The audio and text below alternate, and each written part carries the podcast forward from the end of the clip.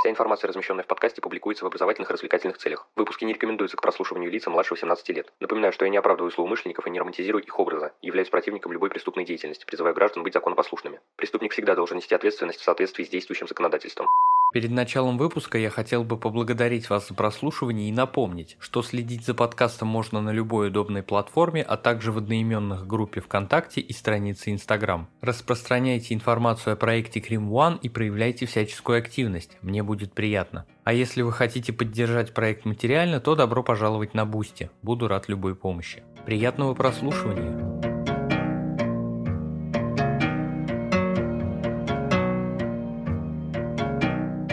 Всем привет, вы на канале Крим One, и сегодня мы заканчиваем наш разговор о книге Мишель Лайонс «Камера смертников». В общем, без лишних слов, поехали! Европейские СМИ прозвали город Хансвилл всемирной столицей казней. В нем всякий так или иначе имеет отношение к тюремной системе. Если человек сам не работает на департамент, то работает его жена, муж, брат или сестра. Работников тюрьмы вы встретите по всему городу. Магазины делают для них скидки и обслуживают освобожденных. Когда заключенного выпускают условно-досрочно, ему выдают одежду, как правило, довольно плохую. Еще он получает чек на 50 долларов. Магазины предлагают его обналичить и потом ему продают практически все необходимое. Мишель с коллегами очень радовались, видя, как бывший заключенный расплывается в широченной улыбке, как бегут через дорогу дети и прыгают к отцам в объятия, или как освобожденный узник нежно обнимает и целует жену или подругу. Было жаль заключенных, которых никто не встречал и которым приходилось смотреть на чужую радость. Они брели к остановке с мешком за плечами и талончиком на автобус. Бог знает, куда такие едут, есть ли у них кому пойти или они скоро вернутся сюда. Часто одно убийство приносит огромные разрушения, хотя хоронят одного человека, кончилась не только его жизнь, но и кого-то из его близких.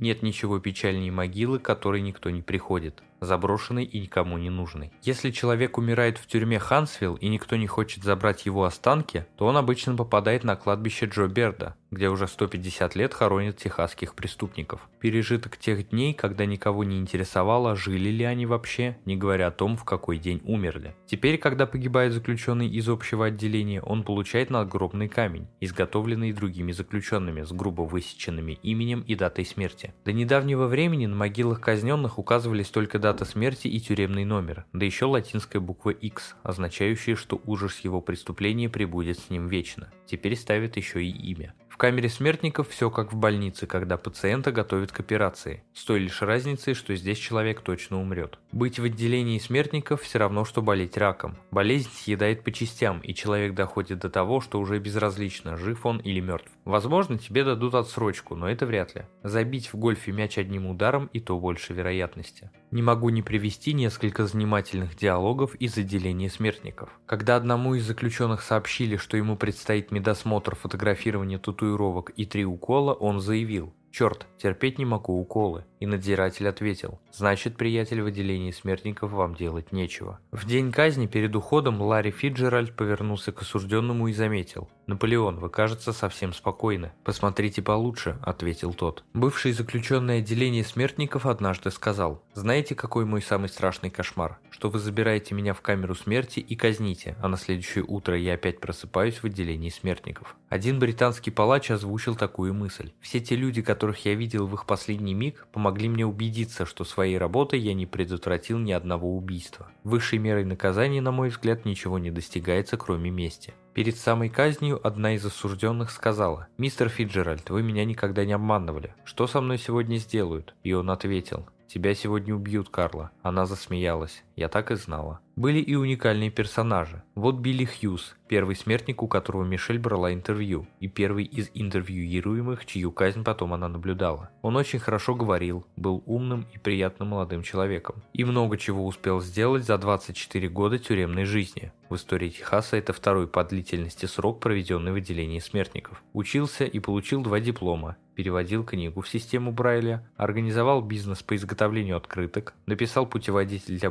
путешествующих верхом, нарисовал комикс и был активистом движения против смертной казни. Или заключенный Уилкерсон. В день казни он не захотел выходить из камеры и пришлось применить газ, потом нести его до машины, доставившей осужденного в Хансвилл, а затем и из машины. Команда захвата из пятерых охранников тащила Уилкерсона в камеру смерти волоком. Там его пристегнули к кушетке и дополнительно обмотали ремнями. Уже включили подачу препарата и все вроде бы шло как полагается, как вдруг Уилкерсон высунул язык и начал странно им вращать. На языке у него появился маленький ключ, и в следующий миг он умер. Позднее, когда составляли рапорт о случившемся, предположили, что Уилкерсон намеревался по дороге в Хансвилл освободиться от наручников и либо угнать фургон, в котором его везли, либо выпрыгнуть и бежать. Он не знал, что при перевозке к месту казни одной парой наручников дело не обходится, если ему и удалось бы снять одну пару, от второй он бы уже не избавился. Позже новый начальник тюрьмы повесил этот ключ у себя в кабинете. Помимо прочего, Мишель Лайонс подробно описывает свое отношение к смертной казни на протяжении всей книги. Когда девушка только начала посещать казни, она была твердой сторонницей этой меры, однако ни разу не спросила себя, для чего та нужна. Со временем стало ясно, победителей там нет. Смертная казнь не несет никому облегчения, и ее жертвами становятся все. Преступник, его семья, семья убитого. Да, зрелище смерти того, кто убил твоего близкого, может дать некоторое удовлетворение, однако это лишь новая глава скверной повести. Получается, казнь с какой стороны не посмотри, событие печальное. Печально, что произошло убийство и ни в чем не повинный человек потерял жизнь. Печально, что люди так поступают друг с другом, и печально, что нам приходится стоять и смотреть, как умирает человек. Всем плохо.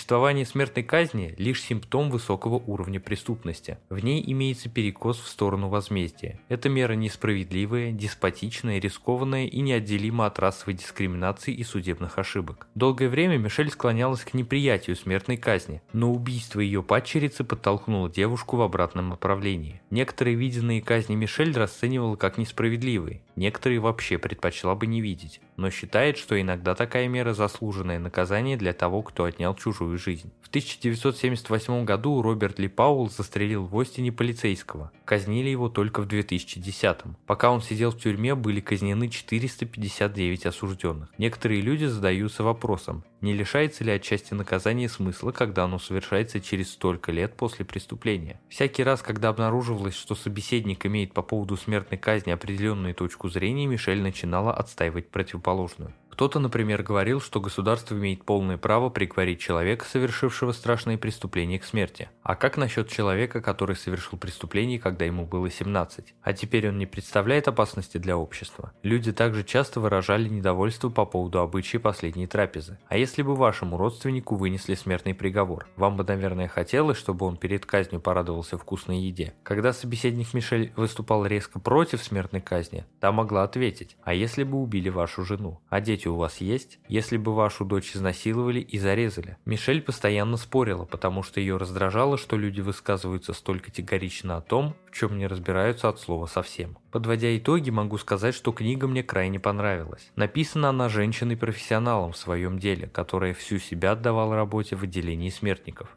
книге приведено большое количество интересных фактов, мыслей и суждений, особенно хотелось бы выделить информацию, связанную с рассуждением о смертной казни и последними словами смертников. Все написано крайне информативно и в то же время драматично. Однозначно рекомендую книгу Мишель Лайонс к прочтению. Она будет хорошей пищей для ума, да и, как всегда, не все возможно осветить в рамках подкаста. На этом выпуск подошел к концу, благодарю за его прослушивание. Следите за проектом Cream One, но главное помните – Нераскрываемых преступлений не бывает.